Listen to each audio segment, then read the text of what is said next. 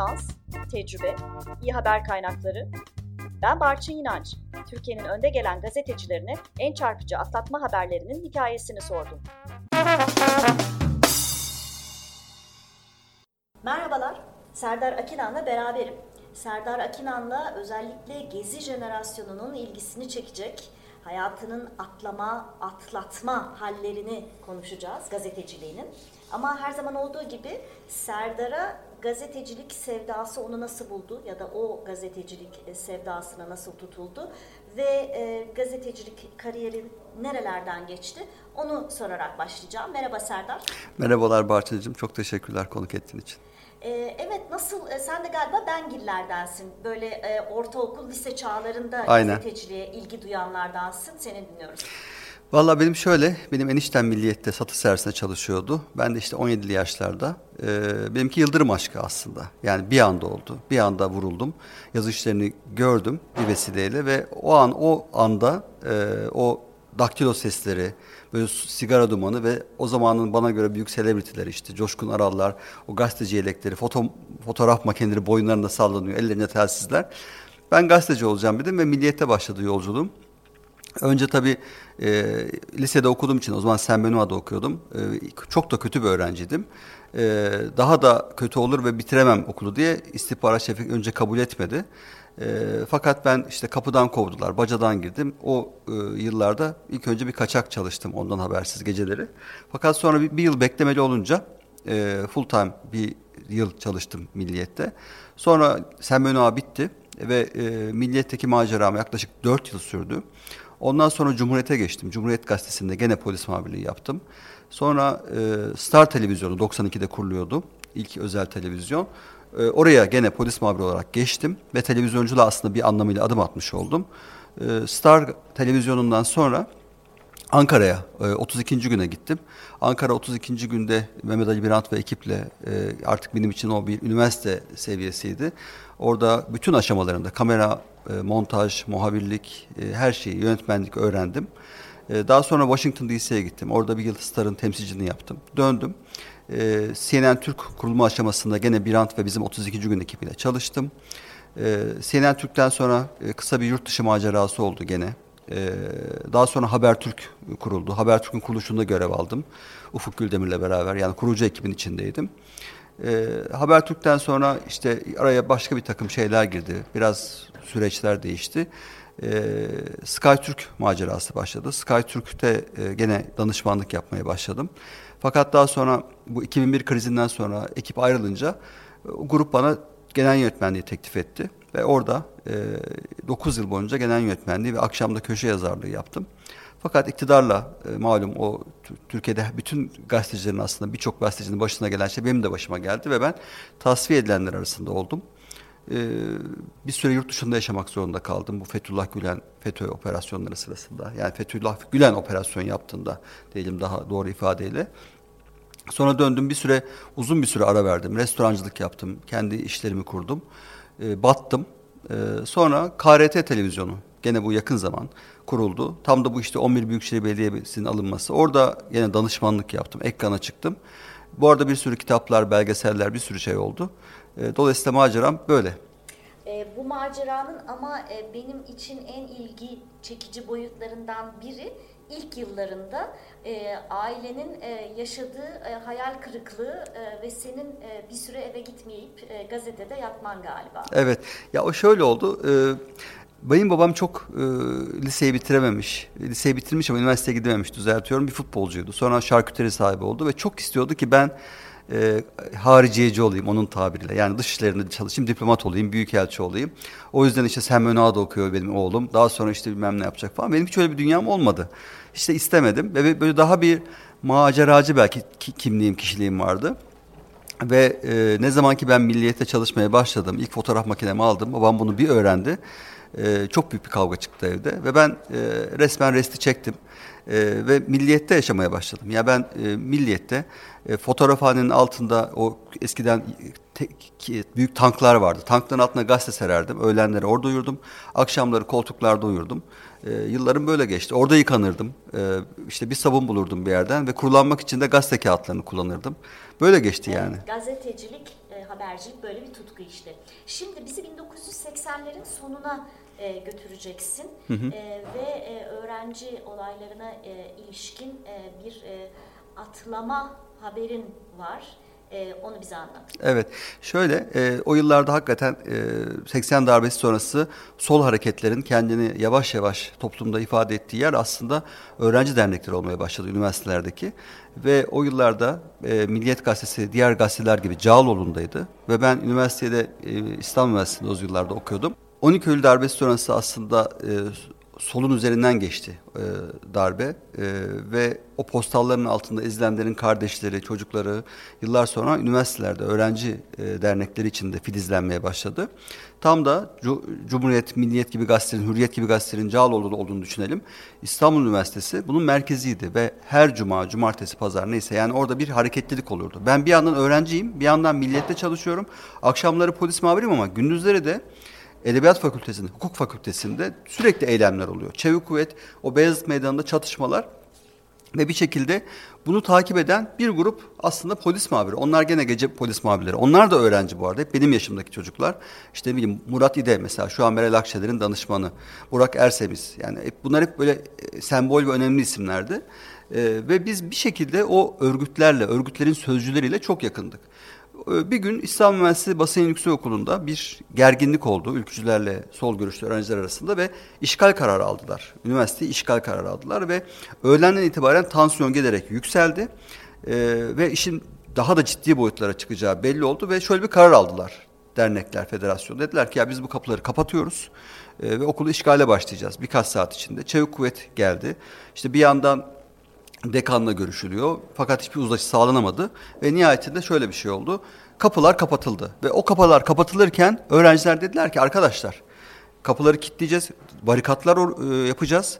Kim kalıyor burada? O bir karar. İçeriye gaz atılacak, belki işkencelerden geçirileceksin, gözaltına alınacaksın.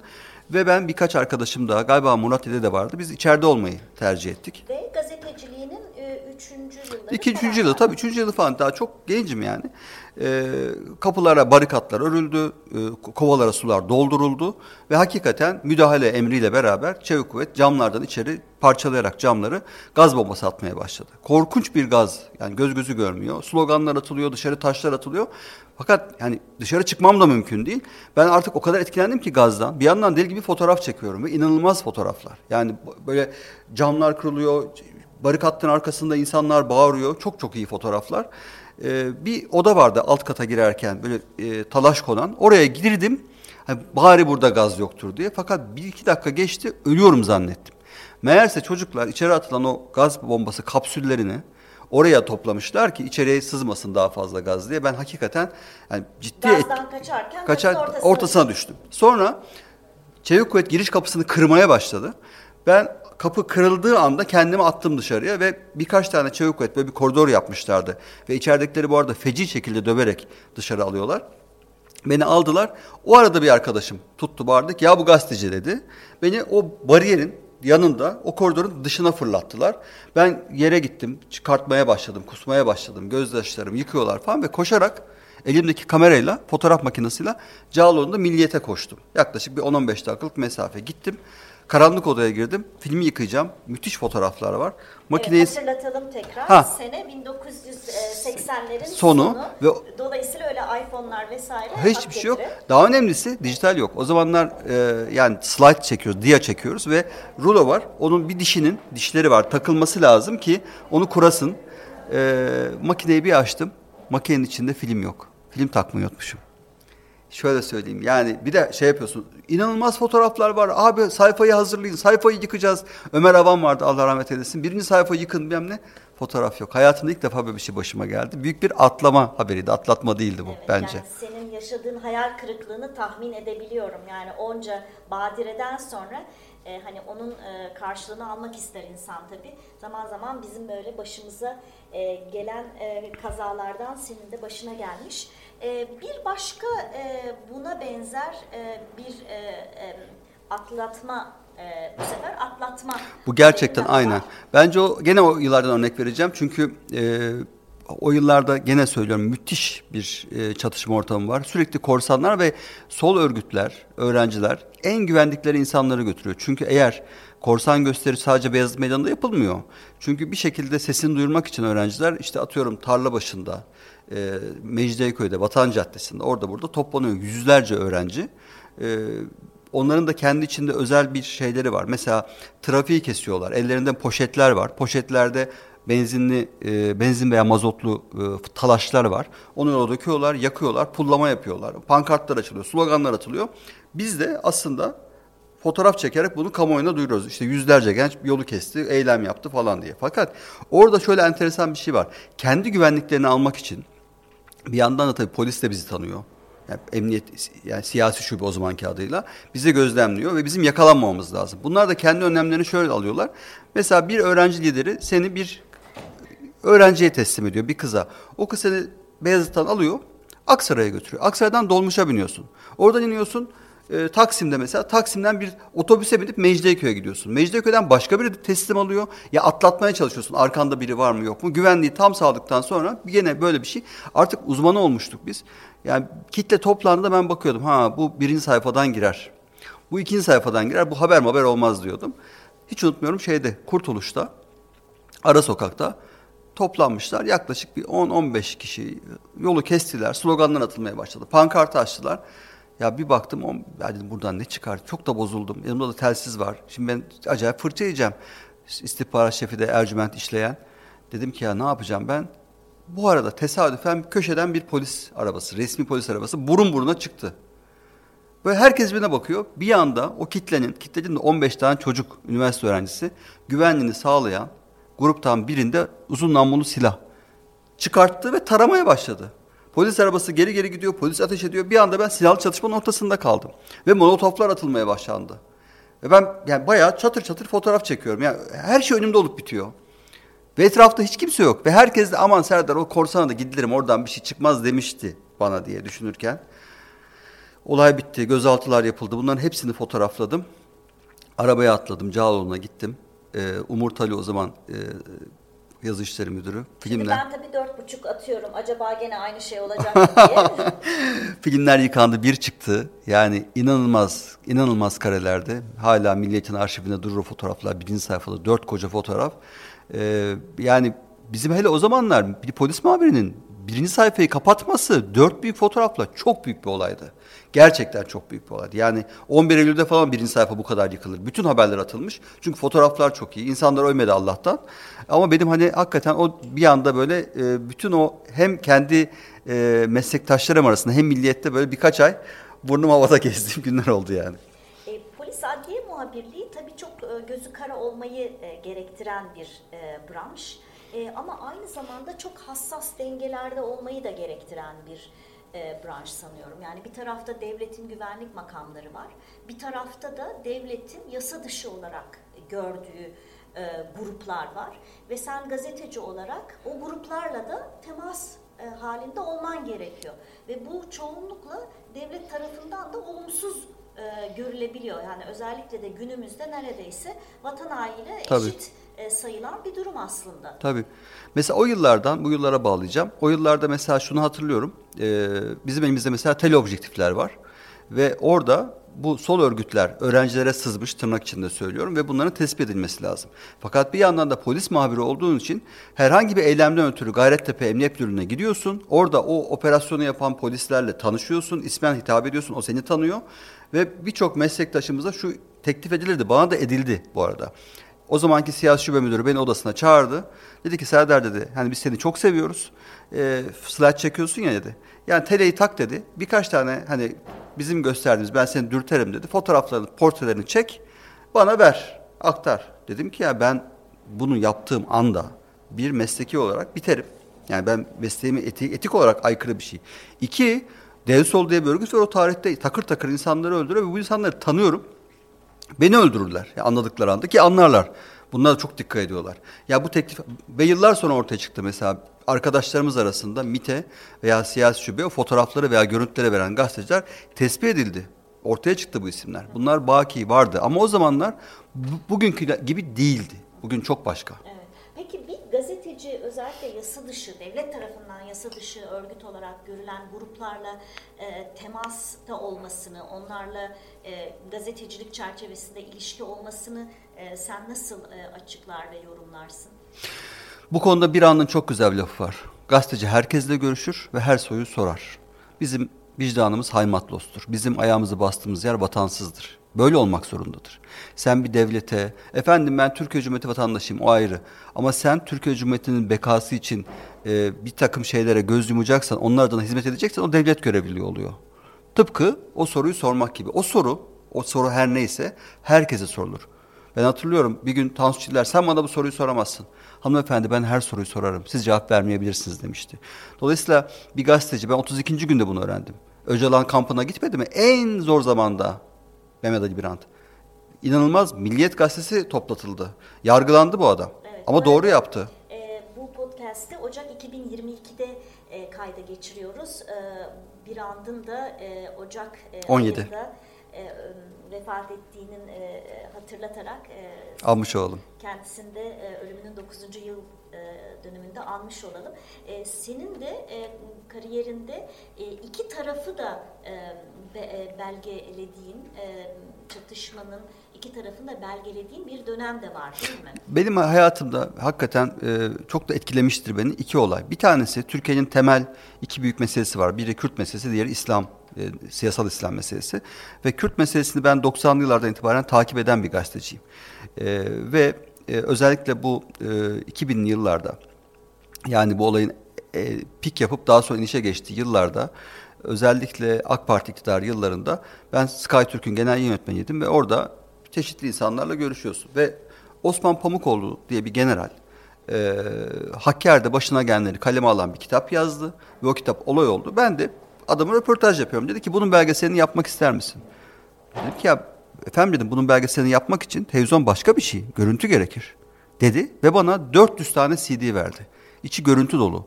Bütün görev yaptığı boyunca bir general ilk defa Genelkurmay arşivinde olması gereken görüntüleri bana verdi ve bu bir gazeteci için kaçırılmaz fırsattı. Operasyonlar var, sorgular var, ele geçirilenler her şey var. Ve ben bunu aldım belgesel yaptım ve yani Ve aslında hayatın en büyük atlatmalarından da biri sayılır. en büyüğü tabii ki. Şüphesiz ki öyle. Yani hakikaten şöyle söyleyeyim milyonlarca izlendi. Hala beni tanıyan insanlara ya kan uykusu inanılmaz bir belgesel. Kitabı bestseller oldu. Ama neyi getirdi bana? Yani evet ülkücüler işte bu ülkenin sağ görüşlü insanları, milliyetçiler onlar bunlar böyle taçlandırdı. Allah'ım sen ne büyük gazetecisin ne karşıysın. Oysa ben bu ülkenin dağlarında ölen çocuklar var. Bu ülkede bir savaş veriliyor. Bu ülkede bir çatışma ortamı yaşanıyor. O taraflardan biri Kürtlerse şayet kardeşim Onlara da mikrofon uzatmak zorundayım. Eğer askerse bu mücadeleyi niye veriyor, nasıl veriyor, hangi şartlarla veriyor? Bunu da yapmak zorundayım. Mikrofonu uzattım. Şahane bir belgesel oldu bence. Tek taraflı mıydı? Evet. Peki ben ne yaptım? O belgeseldeki anonslarımda da var. Dedim ki mutlaka bir gün gideceğim öbür tarafı da yapacağım. Ve inanmayacaksınız o zamanlar bana işte küf küfreden Kürtler onlar bunlar bir sürü insan ya sen faşistsin osun busun. Yıllar geçti aradan. Ben bir punduna getirdim. Ulaştım bir şekilde Kandil'e. Ve dediler ki buyurun gelin. Ve bunu söyleyen de Osman Pamukoğlu'nla çatışmaya giren adamlar. Murat Karayılan ve diğerleri. Ve inanılmaz bir şekilde çünkü o da derdini anlatmak istiyor. O da diyor ki ya bir, benim açımdan da bir dinle bakalım. Ve gittim dinledim. Gittim dinledim. Onun görüntü üç gün kaldım. Belgesel çektim. Ama Türkiye'de konjonktür barış masası devrildikten sonra öylesine hızlı değişti ki o belgeseli yayınlayacak ortam kalmadı Türkiye'de. Ben bugün yani teaser'ını yayınlasam iki saat içinde gözaltına alırım teaser'ını yayınlasam. Ama şunu gösterdim en azından vicdanen ben iki tarafı da gittim mikrofon uzattım uzattım. Kameraya çektim mi çektim. Bir gazetecinin görevi tam da budur bence. E, bu arada tabii e, gazetecilik zaman zaman e, yasaklarla mücadele etmeyi de e, gerektiriyor. Özellikle devletin e, gitmeyin dediği yerlere e, gitmek, kapa, kapalı e, kap, bir sınırı kapalı kapattıysa bir şekilde yasa dışı yollardan da olsa o sınırı Tabii. geçip gitmeyin dediği yere gitmeyi de gerektirebiliyor. Senin böyle bir anekdotun da var Irak Savaşı ile ilgili. Onu da dinlemek isterim açıkçası. Ya o şöyle bu dediğin çok doğru. Gazetecilik bir ateş. Yani senin içinde yan- yanması lazım, hissetmen lazım. Gerçekten o mesela gene hep aynı örneği ben Birant'ta vardı. Çok yakın birçok arkadaşımda da var. Yani o haberi görüp onu ele geçirmek için, onu öğrenmek için, kaynağına gitmek için bedel ödenecekse bedel, uykusuz kalınacaksa uykusuz kalınacak, aç kalınacaksa aç kalınacak, üşünecekse üşünecek. O hiçbir şartı göz önünde hani o bir, bir mücadele gibi bir şey o. Ben e, SkyTürk'te danışmanlık veriyorum. Yani takım elbiseyle gezen, teknik konularda elinde dosyalar olan, yatırımı şöyle yapalım, finansal tablolarla ilgilenen bir insan iken öyle bir insan haline geldim, dönüştüm. Çünkü Türkiye'de medya öyle dönüştü ve bu işi yapan az sayıda insan vardı. Fakat bir yandan da Körfez Savaşı, yani ikinci Körfez Savaşı'nın ayak sesleri geliyor. 2003 yılı 1 Mart tezkeresi oylanacak mı, oylanmayacak mı? Ben idari bir görevdeyim belki ama e, bir yandan da yanıp tutuşuyorum. Yani tarih yazılacak ve ben niye arazide değilim? Hep arazide olan bir insan olarak. Ve bir gün işte bir alet vardı, Videofon diye bir alet vardı ve Türkiye sınırı kapatmıştı. Ve 400'e yakın yerli yabancı gazeteci Silopi'de bekliyor. Ve bizimkiler de işte biz bunu geçiremeyiz, sınır kapalı ne yapacağız ki, nasıl gideceğiz ki falan diyorlar. Ben ki ya genç arkadaşlara ya ben bunu geçiririm dedim. Ya deli misin nasıl gidersin falan. Yo dedim ben bunu geçiririm. Hakikaten o detayına girmeyeceğim. O ekipmanları aldım. Diyarbakır'a uçtum ertesi günü. Orada bir kaçakçı buldum. Sınır gerçekten kapalıydı ve yasak yani sınırı geçmen yasak. Bir kaçakçı beni bir kamyonun altına bir yer ayarladılar. Oradan Habur sınır kapısından geçtim. O malzemeyi karşı tarafa geçirdim. Bu çok uzun bir öykü belki ama nihayetinde bunu başardım ve 3 ay oradan yayın yaptım ben. Yani ve yani dönüşte de yakalandım. Pasaportu açtı Polis dedi ki e, siz dedi çıkış damganız yok. Dedim illegal yollardan geçtim ben. Mahkemeye çıktım, yargılandım. 90 lira para cezası ama yaptım mı yaptım haberimi. Budur. Bedel ödeyeceksin ya. Bunun başka yolu yok. Geçeceksin. Serdar Akinan gerçekten e, gazetecilik tutkusunu çok canlı örneklerle e, belki biraz e, e, geçmişte kalan örneklerle ama bugün için bile hala geçerliliğini koruyan örneklerle anlattın. Çok teşekkür ederim. Ben çok teşekkür ediyorum beni konuk ettiğin için. Sağ olasın. Atlatma Haber Podcast serisi Avrupa Birliği'nin maddi desteğiyle oluşturulmuştur ve sürdürülmektedir. İçerik tamamıyla Atlatma Haber kanalının sorumluluğundadır ve Avrupa Birliği'nin görüşlerini yansıtmak zorunda değildir.